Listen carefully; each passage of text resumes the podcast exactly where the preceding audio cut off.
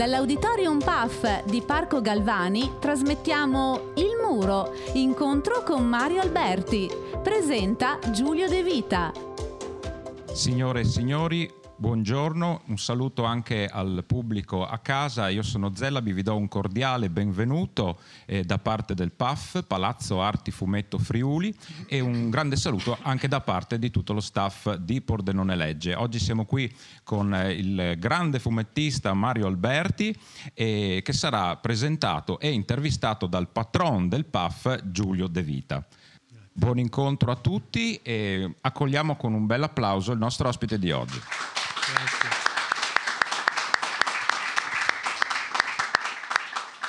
Eh, scusa Zellabi, eh, eh, alla fine dell'incontro quindi, mh, mm, si esce da dietro, giusto? Da dove si esce? Da, da dietro, di là, ok. Poi ci si può venire eh, proprio in qua al tavolo, perfetto. Eh, buongiorno, allora grazie di essere venuti, io sono Giulio De Vita, eh, oltre che essere il patron come eh, ampolosamente eh, ha detto il nostro presentatore, sono anche io un, un giovane disegnatore di fumetti e sono particolarmente contento di, di, presentare oggi Mario Alberti che è un, oltre che amico è un autorevole collega e ci accomuna anche eh, un po' il modo in cui noi abbiamo lavorato nella nostra carriera, cioè eh, abbiamo un po' esplorato diversi ambiti della, di questa disciplina Irrequieti, sì. irrequieti tutti e due. allora inizierei intanto, beh, parleremo ovviamente del libro Il Muro, il titolo del, anche dell'incontro, che è l'ultimo lavoro di Mario, eh, un, proge- un, progetto internazionale che è stato pubblicato da Glenat, da Glenat in Francia. In Francia una delle massime eh, case editrici d'Oltralpe ed è stato anche eh, pubblicato anche in Italia e credo da... anche in altre in, altre in, in Italia è già uscito, credo che verrà pubblicato in Germania e stanno, sta, insomma, si sta muovendo, Glenat si sta muovendo, sono loro che hanno i diritti, però per il momento esiste, al di fuori di quella francese esiste solo l'edizione italiana. Ok, quindi per Star Comics. Perfetto, dopo ne parleremo più approfonditamente, ma facciamo un preambolo un po' eh, su questo aspetto eh, lavorativo, cioè giusto per farci conoscere, per far conoscere al pubblico chi non ti conosce eh, ancora, ehm, un po' brevemente le, le, le, tappe che hanno contraddistinto la tua carriera. Quindi mh, mm, iniziato, boh, lascio a te un po' sì, dire. Ba- la, la, primissima cosa che ho pubblicato è stato, credo, nel 92 su Fumo di China, era un mio fumettino che si chiamava Holly Connick. Ci ho messo un anno a fare quattro pagine, a tempi esecutivi veramente diversi da quelli di adesso. E, e sono stato fortunato nel senso che quando Fumo di China, che è una fanzine che viene comunque distribuita sul territorio nazionale in edicola, L'Intrepido stava cercando nuovi disegnatori, nuovi sceneggiatori e l'allora direttore Saulo Pennacchioli mi scrisse chiedendomi se volevo lavorare per loro e lì io che stavo finendo la tesi in economia e commercio ho mollato tutto e mi sono messo a lavorare per l'Intrepido. Ho lavorato per un anno per l'Intrepido, poi sono entrato nello staff eh, dei disegnatori di Nathan Never per Sergio Bonelli. Ho lavorato su Nathan Never e lo spin-off di Nathan Never, Legs Weaver dopo qualche anno lì, sempre per l'irrequietezza che, che evidentemente ci, ci, ci, accomuna, volevo provare a fare una cosa per la Francia, nel senso che in Francia vedevo eh, la possibilità di fare di raccontare le mie storie, di avere, person- avere un mio personaggio, un mio, un, dei miei libri, insomma avere un controllo più completo su, su, su, su quello su cui stavo lavorando e quindi assieme a Luca Enoch abbiamo messo in piedi un progetto che avrebbe poi portato alla serie che si chiamava Morgana per gli umanoidi associati in Francia e ho cominciato la mia avventura francese con, con Morgana, poi ho fatto sempre per gli umanoidi un'altra serie che si chiamava Redden scritta da Kurt Busiek che è uno sceneggiatore americano. E, mh, ho lavorato per la Marvel e per la, DC, per la DC ho fatto delle copertine di Aquaman, Wonder Woman e altri personaggi loro ho fatto due miniserie per la Marvel, Spider-Man e X-Men, Spider-Man e i Fantastici 4. Ho partecipato anche a due numeri di Amazing Spider-Man. Ho continuato a lavorare un po' in Francia, un po' per Bonelli. Qualche anno fa ho fatto ancora un numero di, di, di, Nathan Never. Per Bonelli ancora ho fatto il primo numero di, di Senz'anima, che è uno spin-off della serie Dragonero, che è una, de- delle serie mensili, sempre per, per Bonelli Editore, con una veste francese, no? cartonato a colori. E, e l'ultima cosa è, è, il muro che parte da un soggetto in origine di, uno, di un regista francese, Antoine Chariron, che voleva farne un film. Re, il film si è arenato di fronte al budget immenso che ci vorrebbe per una produzione del genere, però eh, del, del, progetto si è innamorato Olivier Chalabert, che è uno degli editor di Glenat, e, e, si è messo attivamente a cercare qualcuno che potesse trasformarlo in un fumetto e ha chiesto a me se volevo scriverlo e disegnarlo per me è stata l'opportunità per cominciare anche a scrivere le mie storie da solo e, e così a qui siamo arrivati, siamo arrivati, al muro. Insomma ne ho fatte un po' di qua, un po' di... mi manca il Giappone. Che, insomma, che, che la vedo è, veramente difficile. È, sì. Ah, la vedi difficile? Eh, no, io invece la, vedo invece come, prossimo ta- come prossima tappa. Eh, non so, sì. il Giappone la vedo veramente complicata. Però c'è qualcuno che ci è riuscito.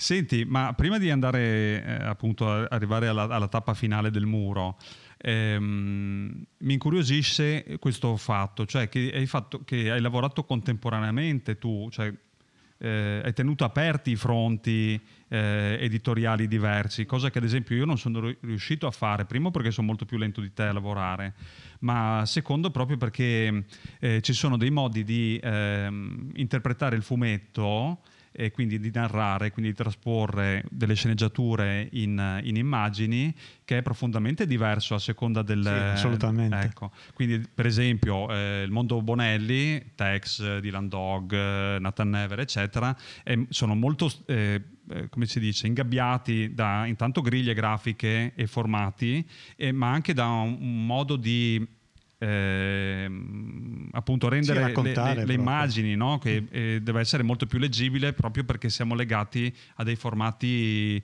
eh, limitati mentre ehm, ad esempio il formato francese che voi vedete è molto più, più arioso più, eh, più grande, più grande ehm, ti permette di giocare più liberamente anche perché appunto hai la possibilità di giocare su dei personaggi che, e delle storie che sono tue personali certo. e non vai a interpretare e declinare delle, dei personaggi altrui che, devono, che, hanno i loro cliché. E, ehm, e, anche il discorso americano, il formato americano, anche c'è un'interpretazione più, più libera anche delle sceneggiature. No? Gli mm-hmm. americani, non so, io almeno da quello che ricordo, ti fornivano non una sceneggiatura ma un plot. Sì, ecco. Beh, però credo che nessuno batta Castelli, che, che, di, che mi, mi, dicono che poteva arrivare a scrivere da pagina 6 a pagina 10 si menano, fai tu. okay. Quindi insomma... Cioè, ogni sceneggiatore ha un po' il suo stile di scrittura, no? c'è quello che ti dice quanti buchi hanno i bottoni sulle giacche del personaggio e c'è quello invece che dà più, più, libertà. Effettivamente c'è anche un discorso di stile, però è vero quello che diceva Giulio, il, for- il, fumetto è fortemente tipicizzato per il mercato a cui si rivolge per cui, e funziona effettivamente soprattutto nel mercato in cui viene prodotto, per cui è, un po' riduttivo, però rimaniamo confinati pure al discorso mm. Bonelli, che è quello mm. che, che, che, che, conosco meglio. Effettivamente il, il, fumetto bonelliano, che è sicuramente il tipo di fumetto che funziona, o uno dei, dei, dei fumetti che funzionano di più qua da noi, è molto diverso dal fumetto americano o dal, dal fumetto francese non, sì, sicuramente per una questione di formato, noi, uh, al pubblico italiano piace avere tante pagine in bianco e nero, un prezzo il più possibile contenuto e, e avere anche una continuità legata alla periodicità per cui il lettore di text o Nathan Never è contento di sapere che ogni mese avrà una storia nuova di 94 pagine del suo eroe preferito da leggere, mentre invece il lettore francese è preparato sempre meno se vuoi, mm. però diciamo che storicamente è preparato ad aspettare anche anni tra, un, tra, tra, tra il primo volume di una serie e il secondo e i successivi.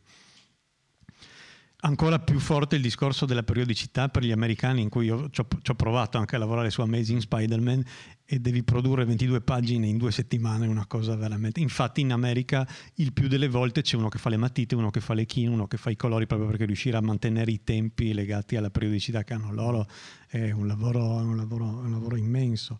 E, e quindi la sì, c'è un discorso che, che ti ponevo di formato... era questa: come hai fatto? Come, come, come si fa a eh, ad adattarsi eh, in maniera così mh, serrata a, a, questi tipi di, di narrazione? Cioè, tu lo riesci a farlo ehm, tranquillamente o, o, è un metodo? Mm, non so, ma probabilmente viene dal, dal, dal, dal mio approccio, cioè mm. la cosa la cosa che viene prima di tutte per me è la, avere la possibilità di raccontare una storia che mi, che mi, piace l'idea di poter raccontare, per cui indipendentemente dal fatto che sia una storia di Nathan Never piuttosto che di Tex o di un personaggio mio, ehm, e trovare la voce giusta per quella storia, che è un po' il mio modo per imparare ogni volta qualcosa di nuovo, cioè la, la cosa che io voglio dal mio lavoro è avere la possibilità di, di imparare, di fare, di imparare fa, a fare qualcosa di nuovo ogni, ogni, con ogni fumetto che faccio. E quindi avendo questo, questo, approccio qua, sì è vero che ci sono delle difficoltà, però fanno parte del bello, no? fanno parte della cosa che mi, che mi, che mi, che mi stuzzica, che, mi che fa in modo che io continui a divertirmi a fare questo lavoro, penso. C'è un altro aspetto che dopo chiudiamo questo, questo capitolino dedicato a, al mondo italiano o comunque non legato al muro. E, ehm, è appunto la fornitura di una sceneggiatura, no? cioè eh, in situazioni organizzate, strutturate, serializzate come quella di, di, Bonelli o quella della Disney, la redazione ti invia una sceneggiatura e tu non è che te la scegli. Più delle volte non è neanche tutta intera. Perché ah, sì? una, una, delle, una delle particolarità del, della serialità è che il più delle volte lo sceneggiatore o lo staff di sceneggiatori che scrivono le storie per una serie di Tex piuttosto che di Nathan Never, piuttosto che di Dylan Dog, lavorano in contemporanea, hanno uno staff di 15-20 disegnatori, il che significa che lavorano in contemporanea su più di una storia, cioè diversamente dal disegnatore che dedica sei mesi, un anno, due anni della sua vita alla storia che sta disegnando, lo sceneggiatore scrive per più disegnatori lo, nel, nell'ambito della stessa serie parallelamente, quindi il più delle volte non è neanche in grado di consegnare una sceneggiatura dall'inizio alla fine, ma scrive man mano che tu gli dici guarda sto finendo le pagine e me ne servono dieci nuove. E quindi il modo di lavorare è proprio è profondamente diverso, anche nel caso in cui tu non ti scriva da solo le storie, lavorare, lavorare nell'ambito della mm. serialità che appunto impone allo sceneggiatore questo tipo di routine lavorativa è molto molto molto diverso. È chiaro.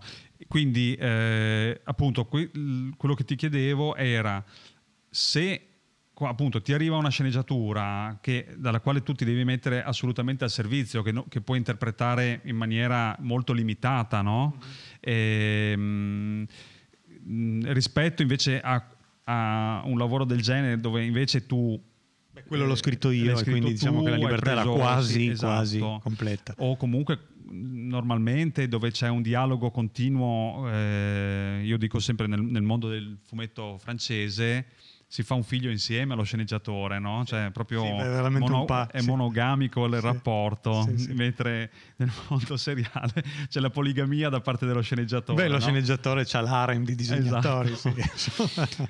e, e, quindi dopo si apre tutto un discorso, una diatriba che si fa a livello professionale tra di noi. Chi è il vero papà del, del fumetto, no? Cioè il, il, regista della situazione. Noi fumettisti ovviamente propendiamo sul, sul fatto che siano i disegnatori. Ma Invece... secondo me veramente non è possibile. Non è... Cioè, voglio dire, le volte in cui io ho trovato anche più appagante il lavoro con lo sceneggiatore sono proprio quelle volte in cui non è più possibile distinguere chi ha fatto cosa.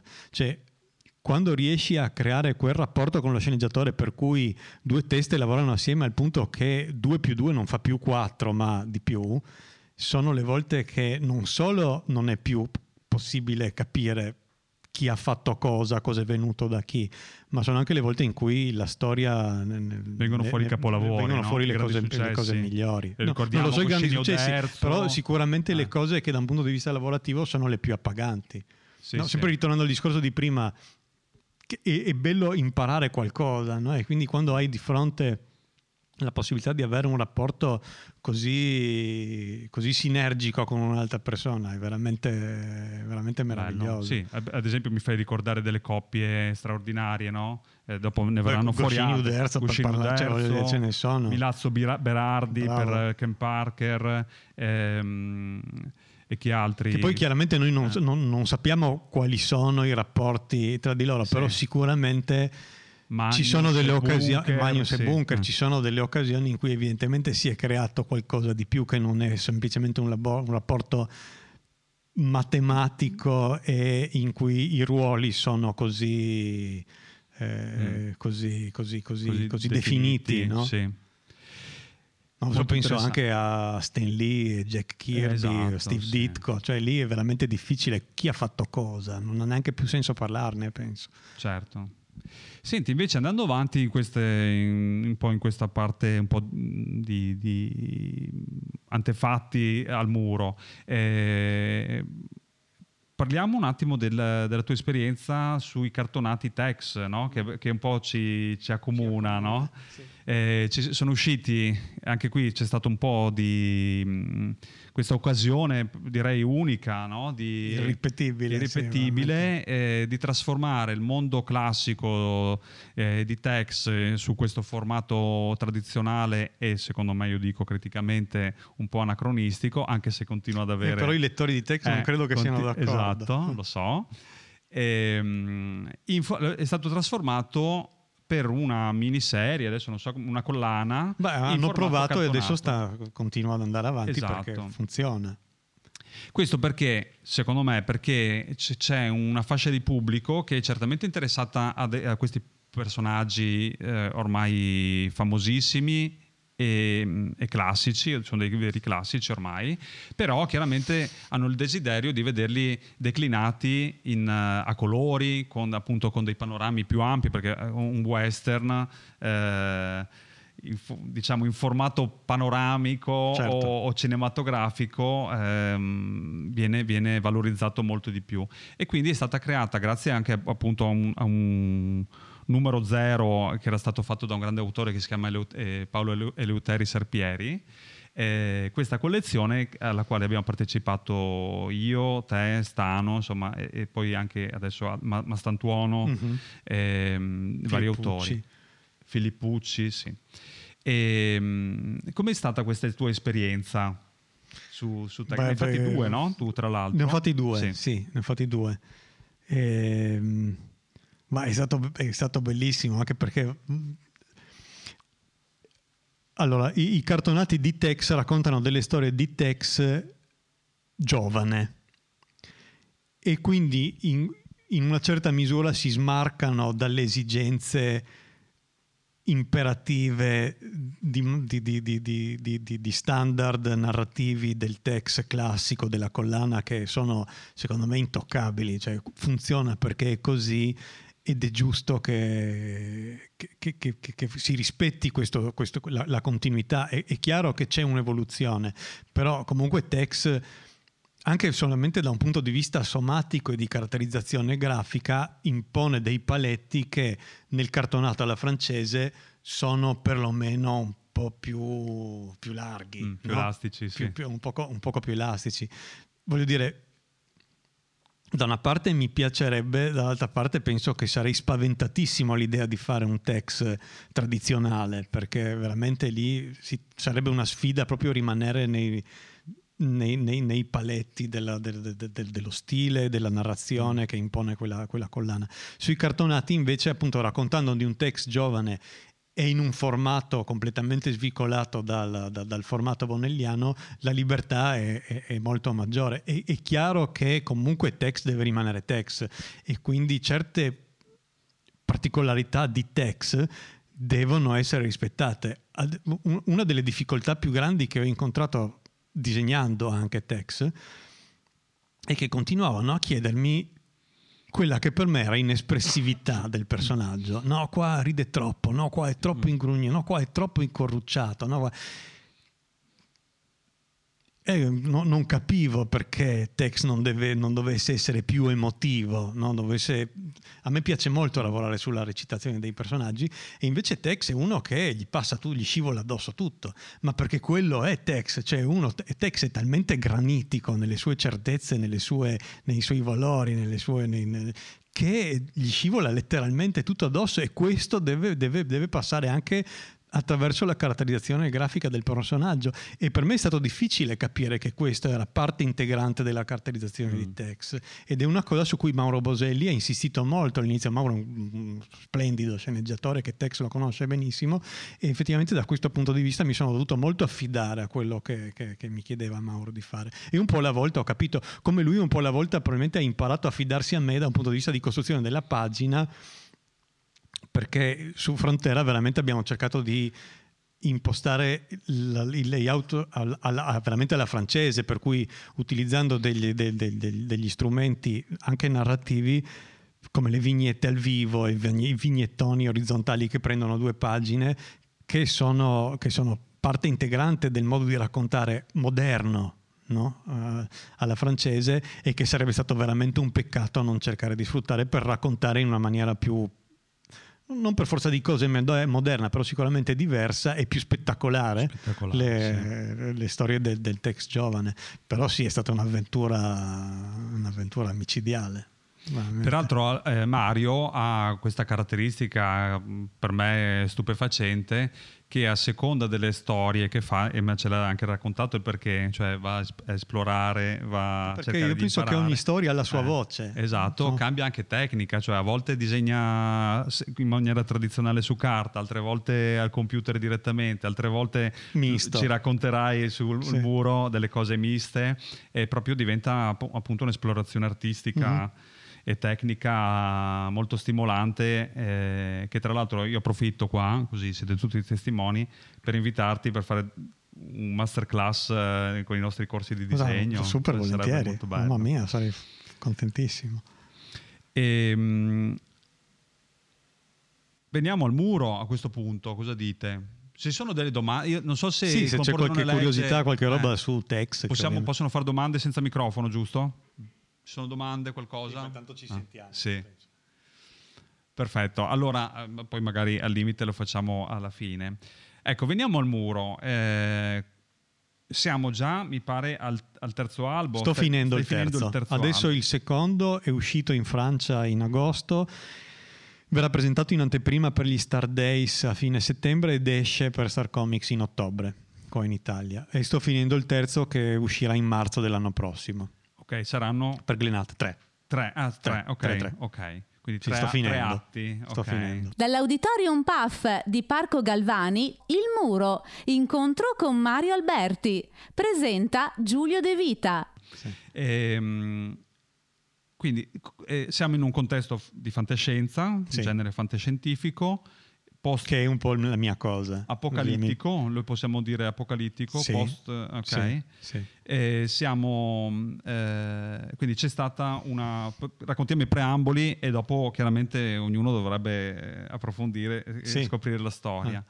Ah. quindi il mondo è stato ma non lo sappiamo da... in realtà ah, che non... cosa è okay. successo, non è neanche la cosa più importante. Cioè, sono, sono, successe in, non viene raccontato nel fumetto quello che immagino io e che sono successe, che, che poi è un po' quello che io penso del nostro futuro, sono successe tante cose, no? Tra cambiamento climatico, crisi migratoria, e, e sistema economico al collasso, cioè sono tutte cose che stanno, ci, stanno, ci, stanno, portando verso una crisi grossa che, che, ci troveremo a dover affrontare per forza di cose il, il, nel, nel, futuro del muro l'hanno affrontata male, per cui si ritrovano in questo mondo pessimo che, che, ho ritratto nelle pagine. Ok, e, e quindi c'è un... un uh, ci sono due L'abbiamo affrontata abbiamo, male, insomma, più, più che l'hanno. Okay. Sì. Abbiamo mm, questi, questi, personaggi, il protagonista è un Solal, ragazzo, un ragazzino, Soral, sì. eh, che ha una sorella, Eva, Eva e, ehm, che ha una, mi sembra, no? ha una malattia. Ti lascio parlare un po' di... Bah, diciamo che i, i, due protagonisti, a cui se ne aggiunge poi un terzo, sono due ragazzini, appunto Solal che immagino potrebbe avere 16-17 anni e la sorellina che potrebbe averne, insomma non è definita l'età, mm. 11-12, che, che che, che, che, soffre di asma, penso. Comunque c'è una malattia respiratoria per cui ha bisogno di, di, di, un costante bisogno di medicine che chiaramente diventano sempre, sempre, più, sempre più difficili da trovare in un mondo al collasso come quello in cui vivono loro, per cui la loro quotidianità è sopravvivere in un mondo sostanzialmente ostile con, la, con, la, con l'aggravante il fatto che Eva appunto è malata e ha bisogno di, di medicine, per cui hanno questo, questo, questo, questo, sogno condiviso un po' da tutti quelli che vivono in questo mondo uh, semi, semidistrutto di, di, di, di, questo posto Eden di cui si sa per le pubblicità che loro trovano. Loro hanno proprio una specie di, volantino pubblicitario in questo posto in cui si sono rifugiati quelli che sono potuti in sostanza permettere il biglietto d'ingresso, in cui sanno che si vive meglio, sanno, però lo sanno. Pensano, che, che, sì. pensano che, che, che le medicine lì ci saranno e quindi il loro obiettivo è oltrepassare il muro che è chiaramente questo viaggio di... okay. sì, diciamo, il, il, primo libro racconta del loro viaggio fuori fino ad arrivare a, al muro, affrontare le difese del muro e Solal alla fine riesce a entrare dentro, a scoprire quello che, quello che c'è dentro. Ok. Quindi la, la, prima domanda che mi viene spontanea su, su questa mh, mm, prese, pre, breve presentazione c'è eh, una, una, terra promessa, tra virgolette, no? che viene chiamata non a caso Eden. Sì, beh, la, diciamo che è scritto ED3N. Esatto. Beh, tutte queste sono cose che originariamente il muro forse l'avevo già detto prima, parte da un soggetto di un, sì, di un, sì, di un regista Antoine, francese, sì. per cui diciamo il, il, il, nucleo della storia, anche se poi l'ho modificata cambiando, non so, per esempio l'età dei personaggi che in origine erano adulti, e viene appunto da un soggetto originario di, di Antoine, per cui il nome Eden appunto era, è ancora viene ancora originale, dato originale okay. di, di, e dopo appunto lo, lo, sposo con Eva no? Mm. quindi ci sono delle, dei riferimenti bah, vabbè diciamo che o... uno, eh, uno dei, eh. il motto di quelli che danno costantemente l'assalto al muro per abbatterlo e riuscire a entrare mm. dentro Eden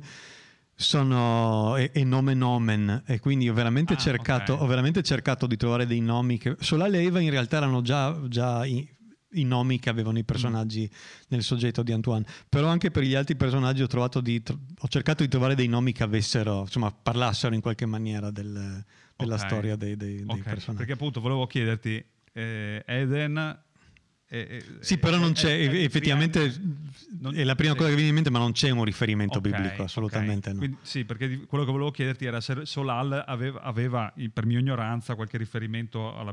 alla bah, diciamo alla... che Solal è quello che poi è il portatore di speranza. Ah, ok, maniera. quello vuol dire, ok. E, ehm, ecco, quindi torniamo un attimo indietro. Eh, come, come, ha funzionato questa mh, trasposizione da sceneggiatura o, o da plot? Cos'era? Un plot quello di Antoine? Era, era, un pitch per un film. Un pitch? Okay. Sì, quindi sì, c'era... c'era che cos'è un pitch. In, in pratica c'era... Eh, una, la storia era mm, più o meno già raccontata e il primo libro aderisce abbastanza. Ho, ho, ho tolto dei personaggi, ho accorpato dei personaggi, per esempio Bastard, che è il capo di questi che attaccano il muro costantemente, e in realtà due personaggi messi assieme che in realtà cioè nel, nell'origine erano, erano, distinti. Ho cambiato l'età dei personaggi, però diciamo che il primo libro è abbastanza fedele a quello che aveva scritto Antoine. Poi mm, chiaramente lavorando anche assieme le cose hanno un po', un po', un po una presa, una, una piega un po', un po' diversa rispetto a... però eh, il, il, il, pitch praticamente sì è in sostanza una sinossi del, de, della storia corredata nel caso in cui, nel caso appunto di, di, di, di, Antoine che voleva proporre un film, a mm, degli studi preparati, degli schizzi per, di come avrebbe visto lui il robottone che, che difende il muro. Tu No, no, no, no, ma che sono anche, diciamo che in origine il robotone che difende il muro era una specie di gigantesco carro armato che mm completamente diverso da quello che, che ho disegnato io. In quanto, si, in quanto, si, compone un pitch? A parte che ognuno penso possa fare quello che vuole, no? Cioè lo propone. Basta una pagina e mezza ah. per raccontare la storia, poi c'è una, una descrizione sommaria. Di, un po' la stessa cosa che si fa quando si vuole un, presentare un nuovo progetto a un editore. Fai una presentazione, ogni personaggio ha una sua scheda caratteristica, magari c'è un disegno, nel caso di un fumetto, in cui si ritrae il personaggio c'è appunto un breve riassunto della storia di una pagina e mezza perché chiaramente non puoi imporre a un editor di leggere una cosa interminabile ed eventualmente un soggetto più esteso del primo, lu- del, del, del primo libro. Questo Ok. è quello che è un, E un tu, progetto tu come hai conosciuto Antoine? Me l'ha fatto conoscere L'editore? me l'ha fatto conoscere l'editore, sì, sì. Ok, quindi eh, eh, curiosità mia, non so se collima col- con la vostra. Ehm, eh, Antoine, che è un regista, e questa secondo me è una cosa interessante. Molto anche da un punto di vista cinema, professionale. no? sì. Avi- proba- adesso la, la ricostruisco io, dopo mi dici tu se sbaglio. Ha, eh, ha visto il progetto naufragare perché era troppo costoso, no? come dicevi tu prima, e ha declinato questa idea proponendolo a un editore di fumetti. Sì, praticamente ha, ha fatto leggere il pitch per il film a, a Olivier Jalabert, che è un editore della, della Glenat, chiedendogli se era possibile, se Glenat avrebbe potuto interessarsi a farlo diventare un fumetto ed è quello che Olivier mi ha girato chiedendomi di scrivere un trattamento per trasformarlo in un fumetto. Perché secondo me questa cosa è, è particolarmente interessante perché il fumetto, sì, certamente lo è anche la letteratura, no? che diventa un, um, un bacino di idee, di contenuti da poter trasporre eh, nel mondo del cinema dove girano... Eh, si fa tanto grande- eh, esatto. Però il fumetto ehm, è anche qualcosa che dopo visivamente può diventare un punto di riferimento molto più forte per dopo una trasposizione successiva. Ma sì, chiaramente No? Antoine ci spera ancora. Eh, Penso esatto. più che in un film, in una serie animata o un telefilm, una cosa. Però la speranza di Antoine rimane quella di poi farne una produzione, un audiovisivo. Infatti, insomma, sì, sì. E diventa più forte no, questa possibilità. se- Beh, mio- diciamo che dal avviso. punto di vista di Antoine, lui adesso ha eh, non solamente una storia scritta in maniera più estesa, in cui tutti quanti i nodi nodi narrativi sono risolti, ma anche un apporto visivo da, da- da- da presentare a, a degli- dei, dei produttori che è co- completo, c'è già tutto. No? Ci sono i personaggi, ci sono i costumi, Eh, ci sono sì. gli ambienti, ci sono i mezzi, c'è tutto già pronto. E la- eh, eh, così mi chiedo anche qui mm, semplicemente da, spettatore, era pensato per una produzione europea o, o internazionale o mondiale? Cioè, Il, il- contatto di Antoine per la produzione, quando lui ancora cercava finanziamenti per il film, era Vin Diesel. Cioè lui vedeva Ah. Vin Diesel nei panni di Bastard, Ok. il- non cattivo, insomma, Sì, il, sì. il condottiero. Eh, quindi no, voleva essere una produzione internazionale. Ok, molto interessante. Quindi dopo la fase successiva è stata appunto la trasposizione, cioè creare una sceneggiatura da parte tua. Tu, tu hai avuto carta bianca per fare quello che volevi? Sì, io ho scritto un trattamento e Ah. chiaram- che chiaramente ho mandato a Antoine e assieme abbiamo, abbiamo, cioè, Concordato. ne abbiamo, ne abbiamo parlato, ne abbiamo discusso finché siamo arrivati a una soluzione che faceva contenti tutti e due. Effettivamente quando io ho iniziato a lavorare su questo progetto mi piaceva moltissimo l'idea alla base che c'era, di cui non posso parlare tanto estesamente Sì. Mm. per non fare degli spoiler, perché qualunque cosa io dica chiaramente diventa, diventa un po' rovinare la sorpresa, la sorpresa della storia. Però io all'inizio volevo fare la mia lap, io, sono un- io adoro il lavoro di Miyazaki Mm. e vedevo un po' quello- la mia opportunità di fare una specie di- della mia laputa, no? con i personaggi ragazzini che devono arrivare in questo posto leggendario, eccetera.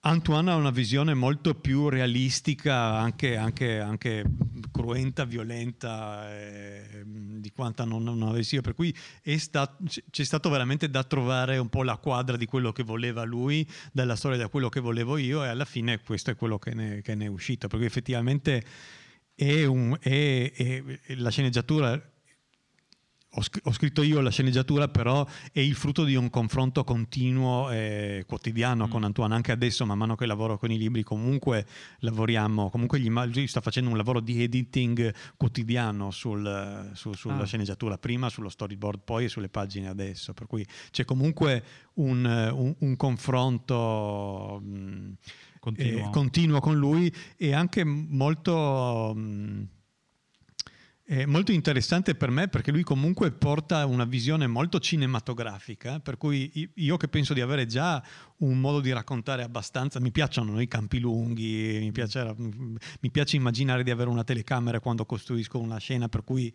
no? di, di, movimenti di macchina, Mm. anche le ottiche da usare, eccetera. però effettivamente avere un regista vero dietro mi spinge a, a- a calcare ancora di più il, il piede su questo, sul- sull'acceleratore di questo aspetto che penso dia una, una spettacolarità particolare al, al muro. E, e- stai toccando un, una- un tema che a me piace molto, cioè ehm, il formato delle vignette, no? Cioè, Sì, nel- beh, ecco qua, eh, per esempio, c'è questa qua, no? Cioè, Sì. il- il- il- la cosa che a me piace del, del- del formato francese, della libertà che mi permette, mi permette nelle pagine francesi, è di fare delle, delle pagine composte. Questa è una doppia pagina e, e la libertà di, questo genere di libertà per, per la scelta delle inquadrature è, è formidabile perché veramente si possono fare delle cose che sono, penso, molto spettacolari da vedere. Infatti, eh, il tuo stile eh, per me è, è particolarmente mh, emozionante proprio perché sfrutti non solo le- cioè, sfrutti tutte, tutte le, le potenzialità del fumetto, cioè dal punto di vista grafico, dal punto di vista proprio anche proprio Ma- di costruzione del disegno, le anatomie, eccetera, il design. eh, Sì, beh, fa- fare un fu- cioè, il bello di fare i fumetti è che devi fare tutto, Tutto, no? Cioè, non, è, non è che devi, devi saper disegnare tutto, devi saper fare tutto. Però la cosa che mi piace è, è-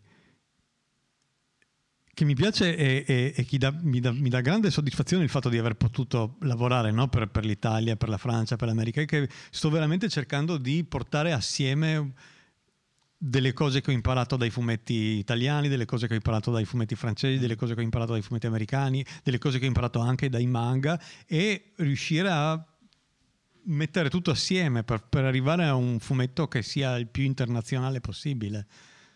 E credo, cioè, io lo Cioè vedo, cercando, proprio- cercando di prendere quello che mi piace di più da, da tutti, da tutti i modi di far fumetti che ho incrociato. E si nota proprio, si nota questa No, cosa. fa- una roba che mi- con l'equilibrio, no? Perché appunto io ho visto anche tante situazioni in cui, non so, dei grandissimi fumettisti americani sono stati chiamati proprio per il loro puramente per la loro nomea, la loro- notorietà a lavorare nel mercato francese e hanno fatto esattamente quello che facevano in America con dei risultati disastrosi. Idem alcuni italiani che sono andati nel mercato Eh, francese. ma perché c'è un modo di raccontare, Eh. per esempio, un disegnatore americano abituato a stare molto addosso. è molto- il fumetto americano è molto fisico, pensiamo soprattutto al fumetto di supereroi.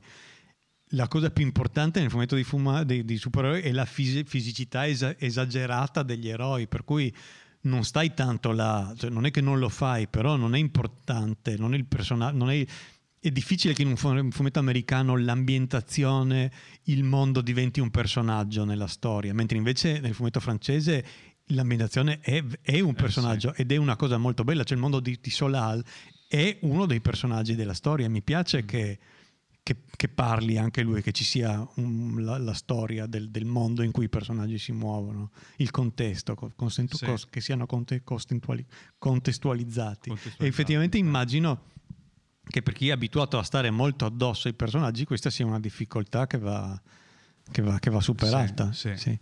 E torno sulla questione che dicevo prima della- del formato delle vignette, no? Cioè, e, e- e metterlo in parallelo con la questione cinematografica. Nel cinema, ovviamente, il tempo di lettura viene dato dal montaggio, no? Del- da come vengono tagliate le scene e le inquadrature, e, ehm, e in più eh, c'è il movimento di macchina dentro, dentro al cinema, cioè ci sono le panoramiche, le carrellate ehm, e, e altre cose, adesso sì, anche le quadrature fisse. Ehm, questo perché? Perché il formato del cinematografico è sempre quello lì standard. Mhm. Eh, nel fumetto il tempo di lettura lo decide Il lettore. il lettore, No, beh, però l'autore... Nì. Nel senso che è vero che è il lettore che legge il libro e quindi il ritmo è, è, dei- è del lettore, è vero, è vero che è del lettore, però non è vero che il lettore, se, se stai facendo bene il tuo mestiere, È non è, non è il lettore che decide il, il- il- il- il ritmo di lettura. Anzi, la cosa che io adoro dei fumetti è che per giocare con il ritmo di lettura del lettore hai un'infinità di strumenti che sono la dimensione degli, delle vignette, il rapporto tra le vignette, ma non solo. C'hai le vignette scontornate, c'hai le vignette al vivo, c'hai le vignette mute che intervallate nel, nel modo giusto possono veramente creare delle pause come in musica. C'hai c'hai, c'hai, c'hai, hai veramente tanti, tantissimi strumenti, anche la quantità di informazione che metti nella vignetta. Un esempio che a me piace moltissimo, una cosa da cui ho imparato tantissimo, è Magnus, che è il disegnatore di, di, di, di Alan, Ford, Alan, Ford, Lo Sconosciuto, I Briganti, un'infinità di, fumetti che io ho adorato e divorato e continuo a... Di uno dei texoni più famosi. Di uno dei texoni più famosi, Compagnia della Forca Magnus era un disegnatore che riusciva a fare degli vigneti in cui c'erano solamente gli, le silhouette dei personaggi che parlavano, in cui lì tutta l'importanza è data al dialogo e il ritmo è dettato esclusivamente dalle cose che si dicono o da una vignetta muta e non c'è altro che la macchia nera del personaggio alla vignetta in cui il personaggio si addormenta in un bosco in cui lui disegna foglia per foglia sugli alberi perché lì l'obiettivo è farti fermare. Il personaggio si è addormentato e il lettore deve fermarsi là. E quindi c'hai questa vignetta che è di una, di una ricchezza esagerata perché il lettore là deve, essere, deve veramente fermarsi. Il personaggio dorme e il lettore si ferma e hai, nel fumetto hai veramente una quantità di, di strumenti per, per, giocare con il ritmo di lettura che sono, sono, sono formidabili, è una delle cose veramente che amo di più del fumetto. Allora noi abbiamo ancora dieci minuti.